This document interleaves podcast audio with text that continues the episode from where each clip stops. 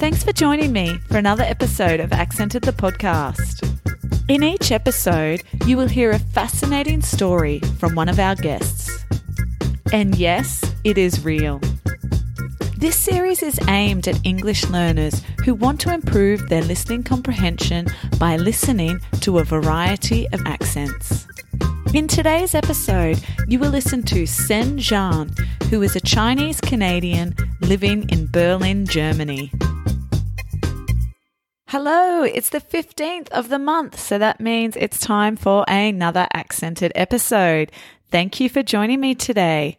Now, it was really hard to think of a title for this episode because my guest, Sen Zhan, is, well, she was born in China, moved to Canada when she was six, then moved to Montreal, which is another part of Canada, but yet it's the French speaking part of Canada then went back to China, and then now she is living in Berlin, Germany. So it's really difficult to pinpoint an accent. I will say, though, it sounds quite Canadian to me, but I am starting to notice that this is getting difficult to label each of my episodes with a particular accent because people are from so many different parts of the world and have lived in many different parts that also influences the accent that they have in English. So, the purpose of this podcast is to show everybody a variety of different accents, which is great because when you go to use English, you are going to meet people from everywhere. They're not going to have a simple story. We all have such a different story, and that can influence our accent. So I will say that this is probably, well, this is our second uh, Canadian episode. However, there are a variety of Canadian accents. So, in saying that, I guess I could run this podcast for many, many years because even within one country, there are so many different accents. Now, I want to get back to my guest, Sen Zhan, who I mentioned it was born in China and she moved to Canada when she was six years old.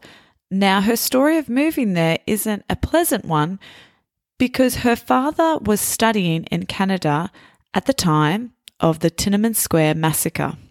Now, a massacre is when a large group of people are killed. And unfortunately, in China, at Tiananmen Square, there was a protest, uh, students protesting. This was in the late 80s. And they stood there, and there was a standoff between the students and the government. And those students who were who wouldn't move were eventually run over by a tank. Now, a tank is an army type vehicle uh, that you would see at war. It's a war type vehicle.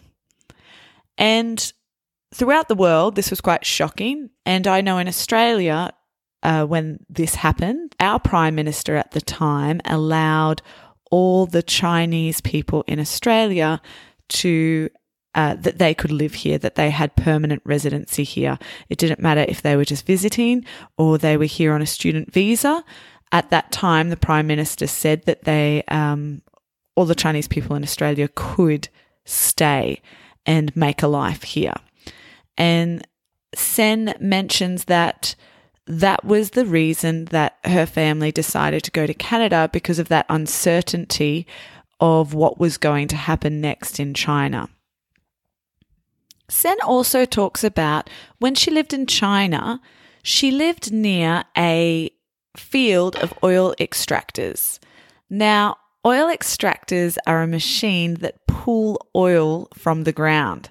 Now, when I think of that, for some reason, I always think of Texas in the United States of America. Maybe it's all the films I've watched and I've seen oil extractors in them. However, that's that's what I think of when somebody says oil extractors. And she was saying that she lived on the border of Mongolia. And now I'm not so familiar with Mongolia. Uh, I do know it, they have some deserts and it's very cold. I know there are deserts in Texas. So maybe that type of uh, terrain is good for oil. I'm not too sure as I'm not an expert, but I guess she was saying that there are a lot of oil extractors in Mongolia and fields of it. And I'm gathering that's in the desert, which is similar to Texas. So if you want to have a look, Google what an oil extractor is so that you can see what it looks like. Now, her father worked in Calgary because they obviously have a lot of oil there, and that's how he got to work in Canada, obviously having experience from China with oil extractors.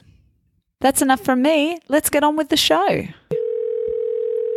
Today, I am interviewing Sen Zhan, who is the podcast host of Beyond Asian, the third culture. Welcome to Accented. Thank you very much for having me, Kimberly. Thank you. And your story is fascinating, very interesting, because you grew up in China until six years of age and then immigrated to Canada? Yes, that's right. Yeah, why? Why did your parents move? Um, well, you know, so many things I am learning are precipitated by historical events that are beyond our control. And so, you know, I would love to say, you know, we went because um, because we saw an opportunity, because uh, someone invited us over. But um, what what really happened was uh, my father was sent to the city of Calgary in Western Canada in 1988 for a year of exchange. And um, after that year of exchange, he was preparing to return to China, where my uh, my mother and I uh, were waiting for him. I was four years old at the time that he left. Um, but in 1989, on June 4th, was the Tiananmen Square massacres. Um, you know mm. that cataclysmic event in history that really changed the way that um, that you know Chinese people perceived their government and the world perceived China. And so um, after that event, my father was supposed to return, and all of a sudden, we weren't really sure if China was really the best place for us. And seeing as he was already in Canada, um, you know, there was there was a thought that maybe it was better that he stay in Canada, and that um, you know my mom and I would uh, would join him there. So um, that's eventually what we decided to do. Um, so we arrived in in Calgary in 1990, and at that time, um, Canada was extremely welcoming to immigrants, um, in particular uh, Chinese immigrants. Um, these days, it's quite different. Uh, there is a lot more process to the immigration process, and um, you know you got to you know do a lot more paperwork, a lot more bureaucracy to to be able to get into Canada. But at that time, um, it was much easier to uh, to get sponsorship. So um, we went over, and my mom and I, like, we both spoke nothing of English, so uh, it was all building up from nothing. Did you go to Calgary first, or when? Because you also went to Montreal. Yes, yes. So we arrived in Calgary when I was six years old in 1990. Mm-hmm. Um, lived there for 12 years until I was 18. And when I was 18, I moved to Montreal on my own to start university. There's two English speaking universities in Montreal. So one of them is McGill University and the other one is Concordia. And they're both um, quite close to each other downtown. Um, and, uh, and a lot of the art scene, um, you know, has, of course, the English speaking art scene, uh, formed in, in those two, in between those two university settings. And there was quite a lot of, you know, kind of, uh, exchange, artistic exchange in between the two. Do you have much memory of your time in China?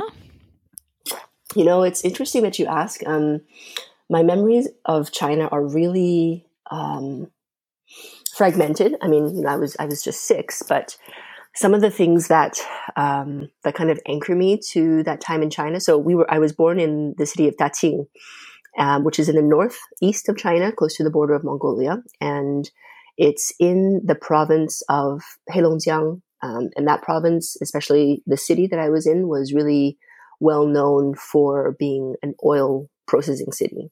So I remember looking out our window and um, our backyard, not even our backyard, but like our back huge acreage field was full of these oil extractors. Um, so whereas you know some other people might have had some forests or rivers or mountains, like we had an entire field full of these like you know those those things that go up and down up and down. They kind of look like um, perpetual motion birds. And um, of course the corresponding noise of the extractors going up and down up and down as far as the eye could see. And of course, when you're a child, you don't know anything different. Um, you don't think how strange that you know my backyard is full of these extractors. You just think, oh, that's just the way that the world is. Uh, and um, and so I I don't yeah I I don't really remember how odd that was until I went to Canada. And first of all, there were no oil extractors that I could see. and second of all, it was just so full of um, of nature and greenery and you know rivers and blue skies. Um, so you know there, there, was a huge contrast um, in environment um, during that time, and, and, there still continues to be. Think, and um, how how were you per- perceived when you moved to Calgary? Did you I guess did you move to an area with a lot of Chinese immigrants? No, yeah. no we did not because at that time um, there was an Asian population there, but they were mostly from Hong Kong, so they were mostly Cantonese speaking. At that time, um, people who were going over from mainland China were actually quite quite few, and we were actually one of the first. So we were really like sort of the the pioneers of the of the Mandarin speaking community setting up in Calgary and kind of in the rest of Canada as well. So while there was, you know, there were people who looked like us, um, it was still difficult to to kind of, you know, get in with the community. Um, there were some, you know, Mandarin speaking um, Hong Kong people who who we were able to be friends with. Um, but you know, when I went to school, I was the for like I don't know, like a year or two, I was the only Asian looking person in my class, and uh, so I think perhaps even the entire school. Um, and slowly, you know, slowly there started to be more and more. But um, I, I, actually think that that's part of the reason why I learned English so well. So you know, technically my mother tongue is uh, is Mandarin, but um, but I speak English uh, much more comfortably. I mean, that is my dominant language um, by far. Um, but I remember, you know, going to ESL classes when I was between the ages of six and nine, I think. And I was the only kid there. So I had the entire, you know, I had the ESL teacher just for myself. She was my private English tutor. oh, that's great. And, yeah. And, and, and I think, you know, another um, result of that was that I, uh, I integrated really quickly with Canadian society. I guess with your podcast being, you know, the third culture, how do you feel being Chinese, having grown up in Canada and going back there? Do you still feel Chinese or do you feel more connected to Canada? That's a really great question. And um, it's a question that I've been kind of pondering for the last little while. Um, so, you know, the question of identity and belonging and, um, you know, what am I is something that's been very present in my life. You know, so as uh, since the time that I was old enough to understand, you know, what is Chinese and what is Canadian, um, you know, my my sense of how I'm positioned in relation to uh, to being Chinese or being Canadian um, has changed a lot. So when I had just first arrived in Canada, um, I would introduce myself and say, "Hello, I'm Sen. I'm from China. And then as the years went on, I would say, hello, I'm Sen, I'm Chinese Canadian, also after we got Canadian citizenship. Um, also because that's what my teachers were telling me, I realized that, uh, that Canada is a place where, you know, you acquire Canadian citizenship. And if you're from a different place, you have a hyphen if you want. Um, but you don't have to. So my teachers would, would tell me, you know, you are Chinese Canadian. Um, but as I, as I got older and especially after I moved to Montreal, um, that uh, that piece of Chinese Canadian identity kind of got left behind and it became superseded by a greater political narrative, which is are you francophone or are you anglophone? Because in Quebec, wow. the, the language discussion is so, so dominant. It's so present, um, at least the way that I, I perceived it to be. And so, um, you know, when I arrived in Quebec, I suddenly became an Anglophone, and and it wasn't so important that I was a Chinese Canadian Anglophone. It was just like you're an Anglo from the West, and there's a certain, you know, there's a certain way that Anglophones, especially from the West, are perceived in Quebec. So there was also, you know, some stigma to that I had to overcome um, as an really. Anglophone. What is West. that? Um, it's that know. well, it's that you're you know you're a rich anglophone from the west. You're from the province um, where the oil comes from, where uh, it's it's known to be rich because of the oil, and now you're coming here to Quebec, you know, to spend your rich oil money. Um, and that was the perception, you know, um, in in the early 2000s. Uh, and you know, the language politics discussion in Quebec is like a pendulum in the sense that um, it's always swinging from one side of kind of extremity to the other. So depending on when you arrive in Quebec, you might catch yourself on the pendulum swinging more towards the really intense Francophile um, discussion. You know, where because in Quebec, uh, the the the notion of preserving the French language exactly as it is, and in um, in spreading um, French to uh, new arrivals in the province or new immigrants to the province was extremely important. Um, and they really want to preserve that uh, that French culture in Quebec. That's that's really very strong part of their identity.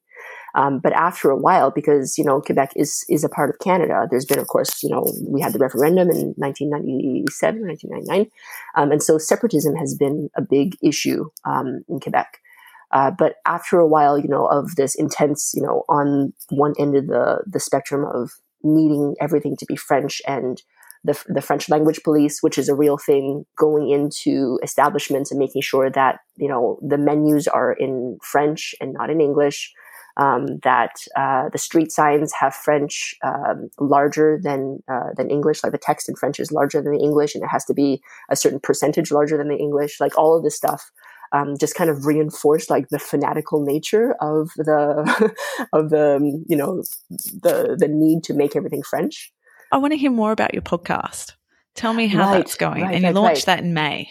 Yeah, so I'm you know, I'm I'm nearly 36 and I realized that for the majority of my adult life, I had been running away from my Asian identity and running away from my Asian culture because it was incomprehensible to me why my home culture was so different from the outside culture. And you know, and you know, uh, there there are lots of stereotypical examples, right? Like you know, tiger mom parenting styles and um, an overemphasis on academic uh, excellence, and uh, you know, Chinese families are um, a collective, and it was just really difficult to reconcile with the life that I had been leading, which was, you know, a lot more individual, um, uh, a lot more, you know, kind of like uh, in alignment with the Western values that I've been learning at school and at university, and a lot more, you know, where I felt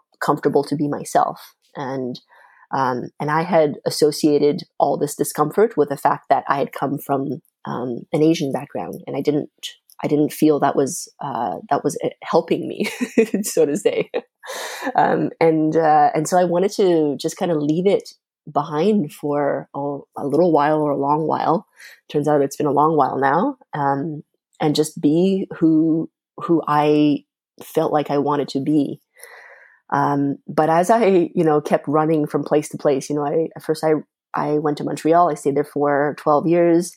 Um, I went back to China to kind of try to, you know, reassess my roots from an adult perspective. I stayed there for a year, and from there I came to Germany, and that was six years ago now. Uh, and I just realized that, you know, the more that I, I try to run away from things, the more that I'm denying this really important part of myself. And there's only so much running that you can do before you run out of steam because you're not accessing all of the self that's available to you. That's so that's what I feel now, you know, now that I'm in my mid 30s. I feel like, you know, I've pushed so hard, I've gone so far in the world and um, now there's something that's that's missing. Now there's something that doesn't quite feel like it's complete. And um, another thing that happened along the way of all this running is that you know I was I was trying to differentiate myself from all of the other Asian people that I would meet, you know, and so for a long time I didn't have close Asian friends. I had a few, you know, that were from my my time in university, but I didn't endeavor to make any new Asian friends because I had the belief that they were all going to be traditional. You know, they were all going to be very conservative. Um, they were going to be like smaller versions of my parents, I guess. um, and and that mm-hmm. was, you know, I understand why I had that perspective, but it was inaccurate.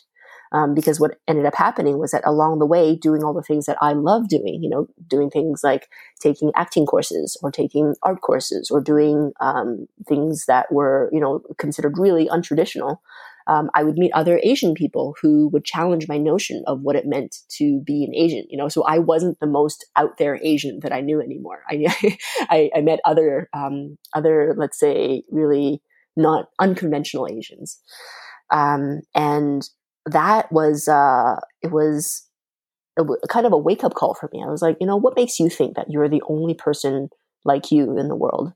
That's really interesting. Um, thank you so much, and good luck with the podcast. It's a really cool idea, and uh, thanks for joining me. Thank you so much, Kimberly. It's been a pleasure. It's been really nice to be your guest uh, for a change, to be on the other side.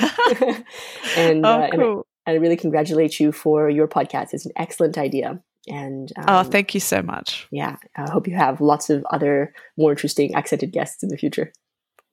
Oh, definitely. Thank you. All right. Bye bye. Thank you, Kimberly. Thanks for listening to another episode of Accented. I'm your host, Kimberly Law. Accented is released on the 15th and 30th of each month. If you'd like to find out more about me, please head to kimslawofenglish.com. I'd love to hear your thoughts, so please don't forget to leave a review of the podcast or even a star rating. Speak to you soon.